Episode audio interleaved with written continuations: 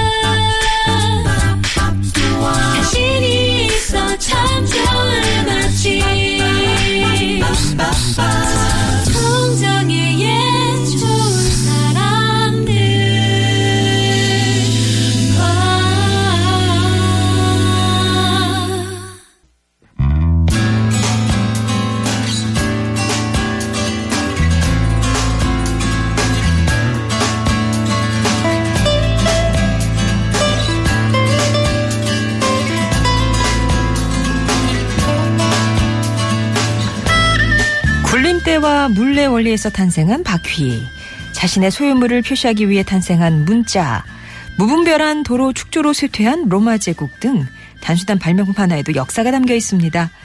더불어 한 사람, 한 사람의 담- 삶에 담긴 사연이 모여서 역사가 된다는 걸 알게 해주는 시간이죠. 김종성의 그분이 오신다. 동아시아 역사연구가 김종성 박사 오셨습니다. 안녕하세요.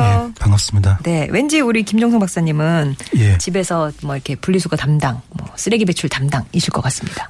안 하는데 거의 거의 안 하는데 가끔 뭐 아니, 되게 하게 생기셨는데. 아니요 가끔은 합니다. 예. 가끔 부모님 도와드려서. 예. 예, 예. 앞으로는 전담하세요. 아, 예, 알겠습니다. 예. 약속 받아냈고요. 자, 그러면은 먼저 오늘 만날 그분을 여러분께 소개해드리죠.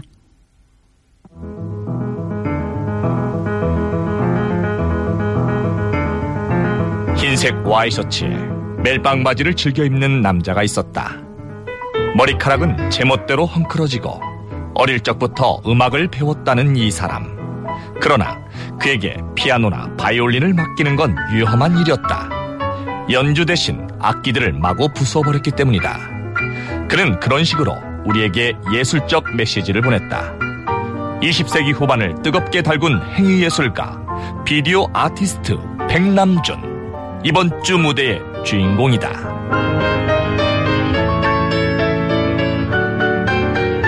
아, 오늘은 백남준 익히 들어 하시는 그분이시군요. 아니, 뭐 특별히 모셔온 이유가 있습니까? 네, 이제 예, 그분의 생일이죠.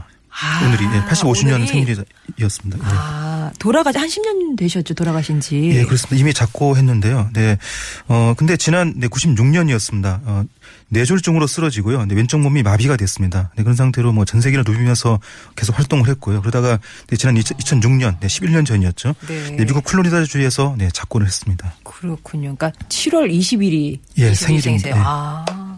이 코너에서 뭐 화가나 시인을 다룬 적은 있는데 왠지 이렇게 백남준 선생님 같은 예술가는 처음인 것 같습니다. 예, 맞습니다. 이- 근데 이 예술은 그 다른 분야에 비해서요, 이 역사의 변화 또 이 시대의 변화에 약간 더 훨씬 더 그 민감하거든요. 그래서 이 역사 변화를 예측하려면요, 그 예술의 흐름을 파악하는 것도 이게 하나의 방법인데요. 아. 이 백남준은 아주 진보적인 예술가였습니다. 거의 시대를 앞서가는 사람이었죠. 그래서 이 백남준의 예술에서는요, 역사 변화 또이 시대 변화 느낄 수가 있습니다. 네, 그런 면에서 이 코너에 적합한 사람이죠. 아, 그 역사의 변화를 예측하는 방법 중에 예술의 흐름을 파악하는 게 있다. 예, 진보적인 예술. 예. 아, 백남준을 예술이 아니라 그럼 역사 변화의 관점에서 평가한다면 뭐 어떤 얘기가 나오겠습니까? 네, 이게 좀 배경 설명이 필요한데요. 어, 250년 전이었습니다. 이때가 1776년입니다. 예, 조선에서 정조가 왕이 된 그 해였는데요. 이때 세계 역사에서 중대한 변화가 시작이 됩니다. 바로 어, 그 전까지는 그 왕실이 국가의 주인이었거든요. 근데 어, 1776년에요. 미국 독립혁명이 시작이 됩니다. 그 민주주의 혁명이었죠. 그 국민의 주권자가 되는 그런 혁명인데요. 그리고 또 그 뒤에 어 1789년이었습니다. 프랑스 대혁명이죠. 네, 국민 주권 혁명이었습니다. 근데 이 국민의 주권자가 되긴 했는데요. 국민이 직접 정치를 하진 않았죠. 어. 대통령, 국회의원이 대신 했습니다. 이게 네, 간접 민주주의였죠. 네, 그러다가 20세기 후반부터요. 어, 어, 직접 민주주의, 이 참여 민주주의 이 욕구가 강해집니다. 그 국민이 직접 정치에 참여를 할- 하려고 하는 예, 그런 예, 분위기였죠. 근데 이번에 우리 촛불혁명도 또 그런 그 시대 분위기였고요. 이 백남준의 예술은요, 이 직접 민주주의가 강해지는 그런 분위기에서 예, 예, 등장을 했습니다. 그 직접 민주주의에 대한 그 시대의 욕구, 이- 이런 욕구가 이 백남준의 예술에서 이게 반영이 됐죠. 오, 백남준의 예술을 어, 어떤 정치적인 관점에서 보면 직접 민주주의 욕구가 강해지는 예. 그런 걸로 해석이 된다. 그 얘기 좀 자세하게 해주세요. 네, 이거 예술가가 뭐 피아노나 바이올린 연주를 하면은요, 네, 대중은 그냥 감상만 했습니다. 이게 그 전통적인 모습이었죠. 근데 이 백남준은 네, 그런 전통을 거부합니다. 피아노를 부수고요. 또 이 바이올린 부수고 했죠.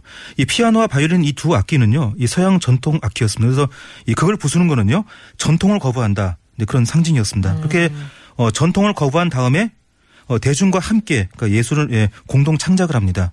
그러니까 대중이 그냥 감상만 하는 게 아니고요.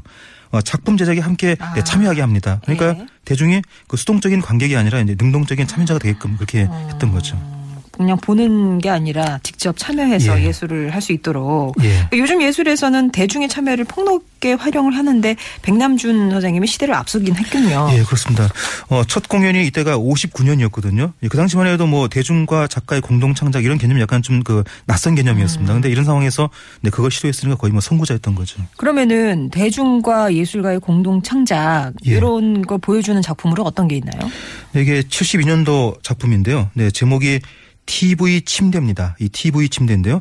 이 작품 주제는 이렇습니다. 이 TV가 인간을 지배하는 세상에 어, 저항한다. 네, 그런 주제인데요. 음. 이 TV는 은연 중에 어, 국가 권력과 이 대기업의 이념을 예, 주입시킵니다. 네. 대중은 그런 식으로 이제 이용을 당하는데요. 그래서 이 대중이 이제는 대중이 TV를 지배하게 해야 된다. 네, 이게 백남준의 생각이었습니다. 음. 그래서 만든 작품이 바로 이 TV 침대인데요. 이 TV 8대를요. 예, 준비해 가지고요. 이걸 가지고 이 침대를 만듭니다. 어, 화면이 천장을 보게끔 하고요. 음. 네, 근데 이 작가 백남준이 한 거는요, 바로 네 거기까지였습니다. 네, 그 다음은 네 관객의 몫이었죠. 이 관객들이 TV 침대 위에 눕게 하고요. 네, 주로 또 꼬마들이 많이, 누- 누웠습니다. 네. 그렇게 이 관객이 깔고 눕는 그 순간이요, 이 작품이 완성이 됩니다. 그러니까 아하. 관객이 TV에 누워서 그러니까 네, 그걸 지배하는데 그런 이미지, 네, 그걸 형성화시킨 거죠. 아, 그 TV는 어, 깔리고 예, 예. 그렇죠. 예. 그 사람이 그 위에 이제 뭐 밟거나 예. 눕거나 하는 예, 네. 근데 주로 꼬마들이 많이 누웠습니다. 그랬죠. 뛰었겠죠. 예. 대중을 예술 작품의 완성에 그 참여시키는 백남준의 어떤 실험적인 그런 예술이잖아요. 예. 아 이거를 이제 직접 민주주의 욕구를 반영한다 이렇게 볼 수 있다는 거군요. 예, 그렇습니다. 이 예술은 예술가가 해야 된다. 이게 기존 통념이었습니다. 이 백남준은 거기에 도전을 했죠. 네. 네, 참여 예술을 네, 시도한 거죠. 네, 근데 이 그런 도전은요. 정치는 국회의원과 대통령이 해야 된다. 이런 통념에 대한 또 도전하고도 이게 연결이 됩니다. 그러니까 참여 정치. 그러니까 백남준의 참여 예술은 이 참여 정치를 하나에 반영하는 그런 하는 그런 건데요. 이 45년의 제2차 대전이 끝난 후로요. 이 대중의 정치 참여 욕구가 아주 급상승합니다. 이런 분위기가 이 백남준 작품 속에 반영이 많이 됐죠. 그렇군요. 자 그러면은 백남준 선생님 언제 태어나셨죠? 이때가 1932년도였습니다. 어, 서울 출생이고요. 어, 정확한 생일이 아까 말씀드린 대로 32년 7월 20일이었습니다. 정확히 85년 전이었죠. 이 형제 관계를 보면은 뭐 딸 둘에 아들 셋, 네, 그 집의 막내였습니다. 막내로 태어났으니까. 예. 아우 뭐 사랑도 많이 받으셨고 예술에 전념하기는 좋았겠네요. 집안 분위기는 어땠는데요? 어, 근데 또 이게 예술을 성낙할 만한 집안 분위기가 아니었습니다. 이 집안이 아주 유명한 집안인데요. 어, 성유 기업이었습니다. 이 조선왕조 때는 그 왕실 상복을요, 이 독점 공부를 하는 그런 집안이었고요. 그 해방 후에 해방 이후에 어, 최대 섬유 업체, 섬유 기업이었죠. 이 태창 방직이 바로 그 집안이었습니다. 이 태창 방직 사장 백낙승이요, 이 백남준의 아버지인데요. 근데 이 백낙승은 이 총독부에다가 일제 때 총독부에다가 이 돈과 비행기를 기부했습니다. 예, 친일파였죠. 근데 그 백낙승의 막내 아들이었습니다. 이 집안의 막내라서 뭐 아버지 압력은 적었는데 하지만 그래도 이 막내도 경영을 배우라는 그런 압력은 받았습니다. 그러니까 어쨌거나 부잣집 막내 또래님이시긴 하셨는데 또 예. 워낙 좀 기업이 있으시니 너도 경영을 배워라 그런 분위기는 했었다 예, 말씀이시죠. 그렇습니다. 예. 근데 그런 집안에서 어떻게 또 예술에 눈을 떴을까요? 네, 이게 꼬마 때 큰 누나가요. 네, 피아노를 쳤습니다. 그때 어깨 너머로 혼자 또 배웠는데 거의, 거의 혼자 독학한 거죠. 그러다가 어, 중학교에 들어가고요. 그때부터 어, 피아니스트 신재덕 또 작곡가 이건우한테 음악을 배웠습니다. 그렇군요. 그러니까 예술가로서의 출발은 뭐 남들이랑 크게 다르지 않았던 것 같은데. 예, 그렇죠. 예. 근데 이제 성향이 그렇게 진보적인 예술가가 된 어떤 계기가 있었을까요? 예, 있습니다. 이게 제가 예, 중학교 때였는데요. 그러니까 시기는 한 40년대였죠. 이 사회주의가 아주 유행, 유행 한 시절이었습니다.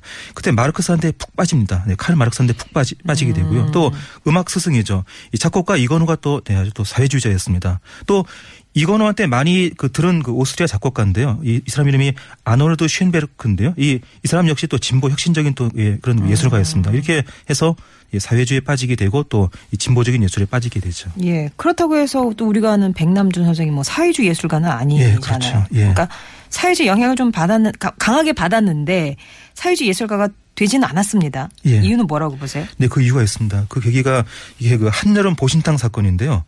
어, 6.25 전쟁 당시 나이가 19이었습니다. 아. 그때 어, 집안이 다 피난 떠난 뒤에도요 혼자 또 서울에 남았거든요. 이게 이 사회주의에 대한 어떤 그 호기심이었습니다. 음. 이 집에서 이 북한군을 맞이합니다. 근데 곧바로 또 이 사회주의를 혐오하게 되는 되는데 그게, 그게 바로 네, 보신당 사건이었습니다. 음. 근데 이거에 대한 그, 그 글이 있거든요. 어, 미술 비평가 이용우 교수가 그 99년에 동아일보에 연재한 시리즈인데요. 제목이 어, 백남준 그 치열한 삶과 예술 그런 시리즈인데요. 아. 네, 그 내용을 네, 기사 원문 그대로 준비했습니다. 들어보시죠.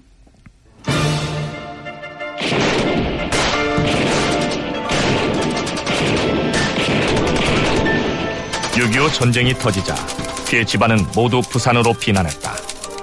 백남준은 2차 피난 대열에 합류할 예정으로 서울에 남아 있었다. 한편으로는 마르크스주의 이론에 심취했던 이상주의자 청년이 마르크스주의로 무장한 마르크스주의 군대를 영접하고자 했던 이념적 참여 정신이 백남준의 호기심을 자극했을 것이다. 하지만 그 기대는 무참하게 무너지고 말았다. 백남준의 가택을 점령한 마르크스주의 군대가 한 일은 집에 있는 세간을 뒤지고 남아있는 개를 모조리 잡아먹고 달아난 것이다. 이상주의 청년 백남준과 마르크스의 인연은 이렇게 순탄치 않은 출발을 보였으며 이 사건은 청년 백남준에게 이념과 현실의 갭을 판단케 하는 중요한 계기가 된다. 아, 그러니까 혼자 뭐 들으며 책 보며 상상으로 이게 환상을 키워왔던 그런 마르크스주의인데 예, 그렇죠. 직접 인민군을 그러니까 집도 부자 집이었을 예. 테니까 큰 집에서 이제 하, 나 이제 인민군을 직접 만나보는구나 예. 이렇게 만나봤는데 예. 생각과 다르게 막 뒤지더니 남아있는 개를 모조리 어, 잡아먹고 달아났다. 그래서 예. 이제 약간 이게 뭐지 그런 생각을 가졌다는 거죠. 예, 그렇습니다. 예. 예. 그럼 뭐 사회주의에 대한 인상이 부정적으로 바뀌면서 완전히 뭐 끊습니까? 아니다. 이 거리만 거리는 두는데 또 확실히 또 끊지는 못하고요. 근데 그런 관계로 갑니다. 그리고 그6.25 중이었습니다. 52년도인데 이때 이 도쿄 대학에 입학을 합니다. 그리고 또 56년에 또 이 독일 유학을 가는데요. 이 그 당시 유럽 지식인 사회에서는요, 이 사회주의가 강했었죠. 그래서 이 사회주의랑 교류는 하면서 또 간격은 유지합니다. 그러니까 이 백남준 머릿속에서 이 사회주의는요, 자기 집 개를 이렇게 잡아먹은 그런 사상이었습니다. 그래서 네, 간격을 유지하게 되는데 그렇게 네, 공부하면서 어, 예술을 시작하게 되고요. 네, 그러면서 네, 행위 예술로 행위 예술로 빠져들게 되죠. 아, 그러니까 독일에서 이제 공부를 하면서 예. 행위 예술을 시작하게 된다. 예. 자, 오늘은 20세기 후반을 뜨겁게 달군 예술가 비디오 아티스트 백남준 선생을 만나고 있습니다. 비틀즈의 Free as a Bird 전해드리고요. 4부에서 또 얘기 이어갈게요.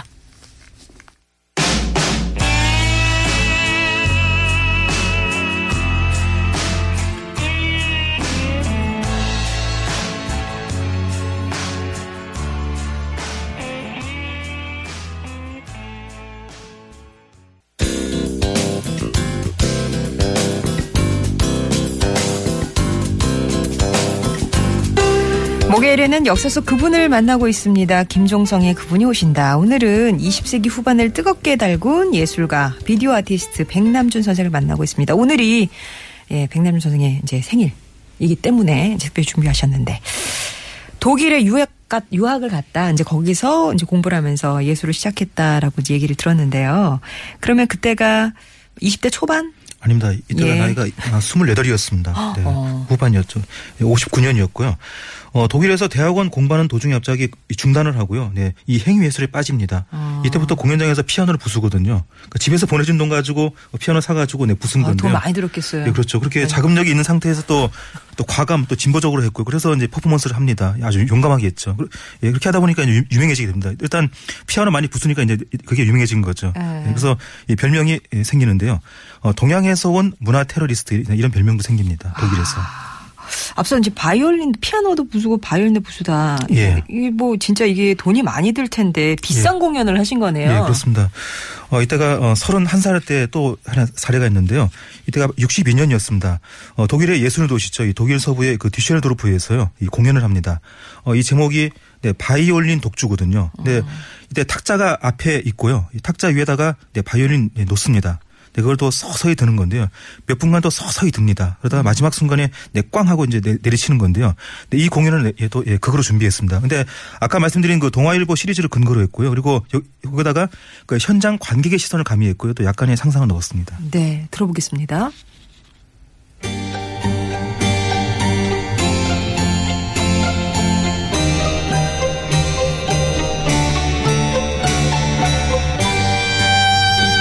백남준이 저렇게 생겼구나. 전번엔 피아노를 부쉈다던데 바이올린도 부수려나? 제목을 봐. 바이올린 독주잖아, 독주. 부수더라도 연주를 좀 하다가 부수겠지.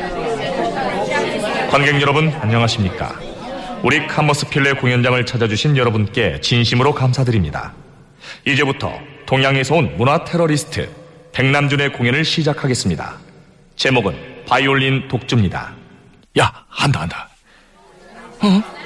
근데 바이올린을 이상하게 잡는데? 뭐야, 연주하는 자세가 아니잖아. 그러게, 뭐 하는 거야? 조금씩 들었다 내렸다만 하고. 아, 뭐야. 몇 분 동안 계속 들었다 내렸다만 하고. 팔만 아프게. 이 로버트야? 운동하나? 아, 연주는 왜 안 해? 아, 뭘 할 거면 빨리 하던가. 아, 저 사람 대체 뭐 하려는 거야? 야야 머리 위로 들었다 뭐 하려나 봐 아, 기다려봐 에? 에이, 저 사람 저거 내리치겠다는 거야? 당신 지금 뭐 하는 거야 어? 아, 바이올린 갖고 장난쳐?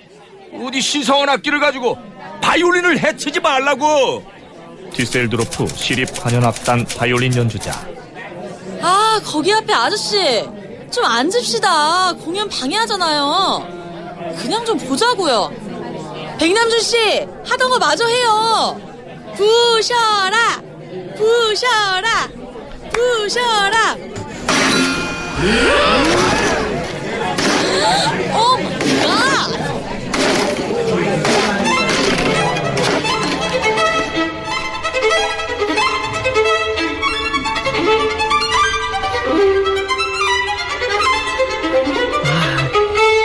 바이올린이 놀란 소리인 것 같아요. 예. 지금 나를 부순 거야 막 이런 예. 그런 삐지를 들으시고.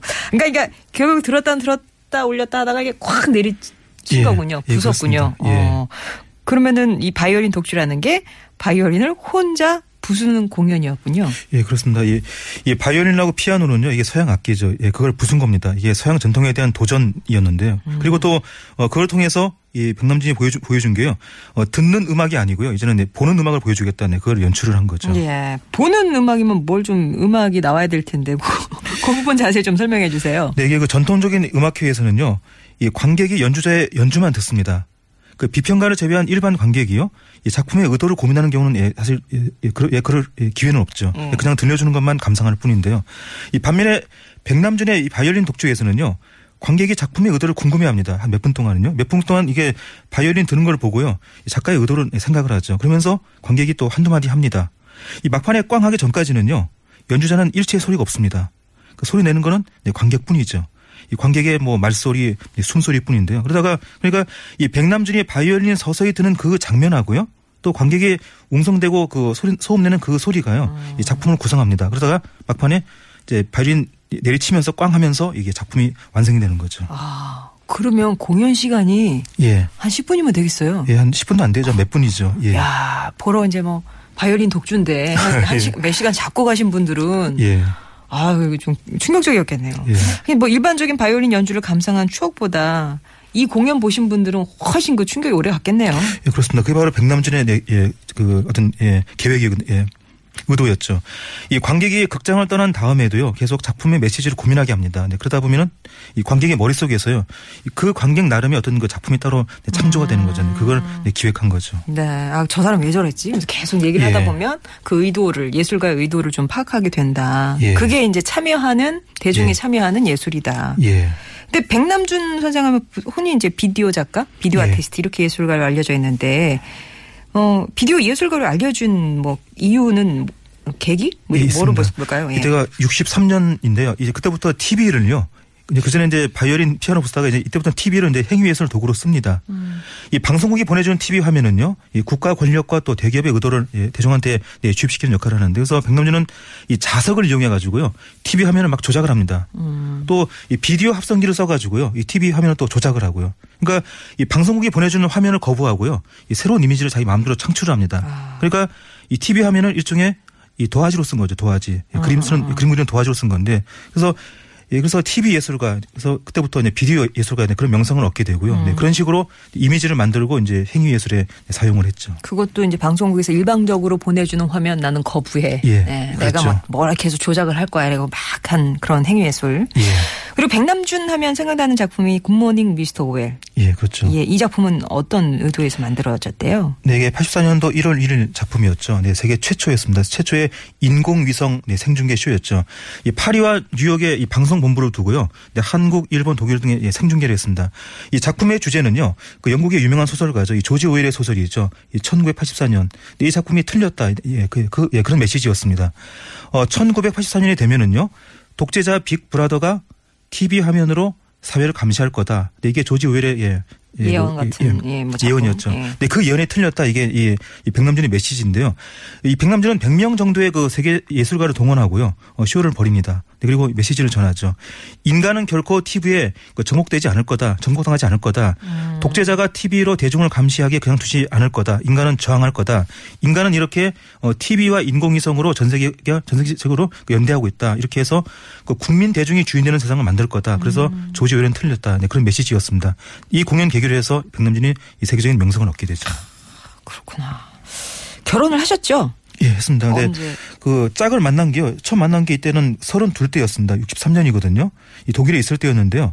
이때 독일에 있다가 공연하러 도쿄에 갔습니다. 그때 공연을 구경한 그 행위 예술가가 있는데요. 이름이 네, 구보타 시게코였습니다. 구보타 시게코인데요. 어, 사석에서 또 따로 만납니다. 그때부터 네, 친구 겸 뭐 애인 겸 동료로 네, 지냈고 그리고 이 결혼한 거는 14년 뒤였습니다. 어, 77년이었죠. 이때가 56세 때 이때 결혼을 하죠. 어, 그렇구나. 연애 기간이 참 길었네요. 아, 예, 그렇습니다. 근데 이 결혼이 늦어, 늦, 예, 약간 늦게 된 게요. 그 샬롯트 모어만이라고요. 이게 미국 여성 때문일 수가 있거든요. 어, 이때가 64년이었습니다. 그러니까 한 달 예정으로 어, 뉴욕을 방문하는데요. 이- 그러니까 이때는 그 구보타 만난 그 다음이었습니다. 어, 케네디 공항에 이, 예, 도착을 하는데요. 어, 뜻밖의 환영객이 예, 환영을 합니다. 어, 처음 보는 사람인데 바로 네, 행위 예술가 네, 샬롯트 모어만이었습니다. 어, 백남준이라는 이 동양인 예술가가 어, 온다 이 소식을 듣고요. 이 자기 공연에 끌어들일 목적으로 그러니까 섭외할 목적으로요. 예, 다짜고짜 공항에 갔습니다. 근데 이 여성과의 관계가 또이 백남준의 결혼을 약간 늦춘 또 그런 그 요인이 됐을 수도 있죠. 아, 그러면 구보타랑 이제 애인 사이인데 갑자기 이 여성이 뭐 뛰어 끼어든 거네요? 예, 그런 셈이죠. 애매한 관계였나? 자주 만났나요? 아, 예, 그렇습니다. 이 구보타 시케코가 네, 그런 말을 했거든요. 백남준은 강한 여자를 좋아한다. 그러니까 센 내, 여자를. 음. 예, 내가 아니라 강한 여자 좋아한다 했는데, 근데 실제로 이 샬롯트 모어만은요, 아주 간, 관능적이고 또 아주 또 강했습니다. 음. 거의 백남준의 이상형에 가까- 가까웠죠. 그리고 이 샬롯트와의 만남을 계기로 해가지고요, 이 백남준이 뉴욕에 눌러 이 살게 되는데요. 처음에는 한 달 예정으로 간 건데요, 이게 아예 그 정착을 합니다. 음. 예, 결혼이 늦, 늦어진 하나의 이유였죠. 그러면은 뭐 샬롯트 모험만하고 결혼을 하지. 아, 또 아. 그건 또 제가 이 끼어들기로. 샬롯트가 예, 네, 중요한 건이 샬롯트가 그 당시 이미 예, 기혼이었습니다. 기혼녀였습니다. 아, 이 샬롯과 백남준의 관계는요, 이게 그 예술적인 어떤 그 동지였거든요. 이 두 사람이 공동 작품을 많이 그 했습니다. 어, 주로 음악과 성 이걸 이렇게 연결하는 퍼포먼스인데요. 근데 음악 분야는 이게 성적인 표현이 많이 많이 이게 억제가 되는 분야죠. 함부로 이게 노래 가사에다가 성적인 표현을 쓰- 예, 쓰- 쓰기가 힘든데요. 근데 이 백남준과 샬롯트는요. 음악과 성을 과감하게 연결합니다. 그래서 또 경찰에 또 체포가 된 적도 있었고요. 그래서 이 두 사람이 또, 또 스캔들도 많이 또 생겼습니다. 근데 이게 또 이 구보타의 결혼을 또이 지연시켰을 수도 있는데요. 하지만 이 샬롯트 만난 걸 계기로 해가지고요. 이 백남준은 이 뉴욕 예술계에서 아주 확고하게 예, 기반을 다집니다. 아무튼 뭐 이 행위 예술가들이 서로 이렇게 알아보고 서로 연대하고 그죠? 예. 서로 이제 예, 교감을 이제 주고 받았다 얘기인데 아까 뇌졸중으로 쓰러진 뒤에 또 활발한 활동을 하고 했다고 하셨죠. 예, 그렇습니다. 이때가 96년이었습니다. 예, 그때 쓰러지게 되는데요. 근데 그래서 이 왼쪽 몸이 마비가 됩니다. 하지만 또 휠체어를 타고요. 이 세계를 또 날아다닙니다. 그래서 이 부인이죠. 이 구보타의 고생이 참 컸는데요. 네, 그런 상태로 2000년도에는요. 뉴욕 아주 유명한 미술관이죠. 뉴욕의 구겐하임 미술관에서요. 이 백남준의 세계전 네, 이런 명칭의 또 회고전을 엽니다. 그리고 또 2006년도 이때 네, 플로리다주 마이애미에서요. 네, 음. 74세로 네, 세상을 떠납니다. 이 백남준은 그 직접 민주주의, 이 참여 민주주의에 대한 그 이 대중의 욕구를요. 이 행위예술을 보- 행위예술을 이렇게 보여주고요. 또 이렇게 음. 역사 변화 요구하고 이렇게 예, 갔습니다. 아무튼 아주 큰 발자취를 남기신 분에게는 분임에는 틀림이 없는 것 같습니다. 네, 용인에 그분의 기념관이 있다고 예, 네. 2767번님. 저도 거기 동백 가는 게 그저 기흥 쪽인가요? 그쪽에 있죠. 예. 아무튼 음, 오늘은 백남준 선생 만나봤습니다. 그분이 오신다 김정성 박사였습니다. 고맙습니다. 예, 고맙습니다. 네이브레이크와 써니일이 함께합니다. 들었다 놨다.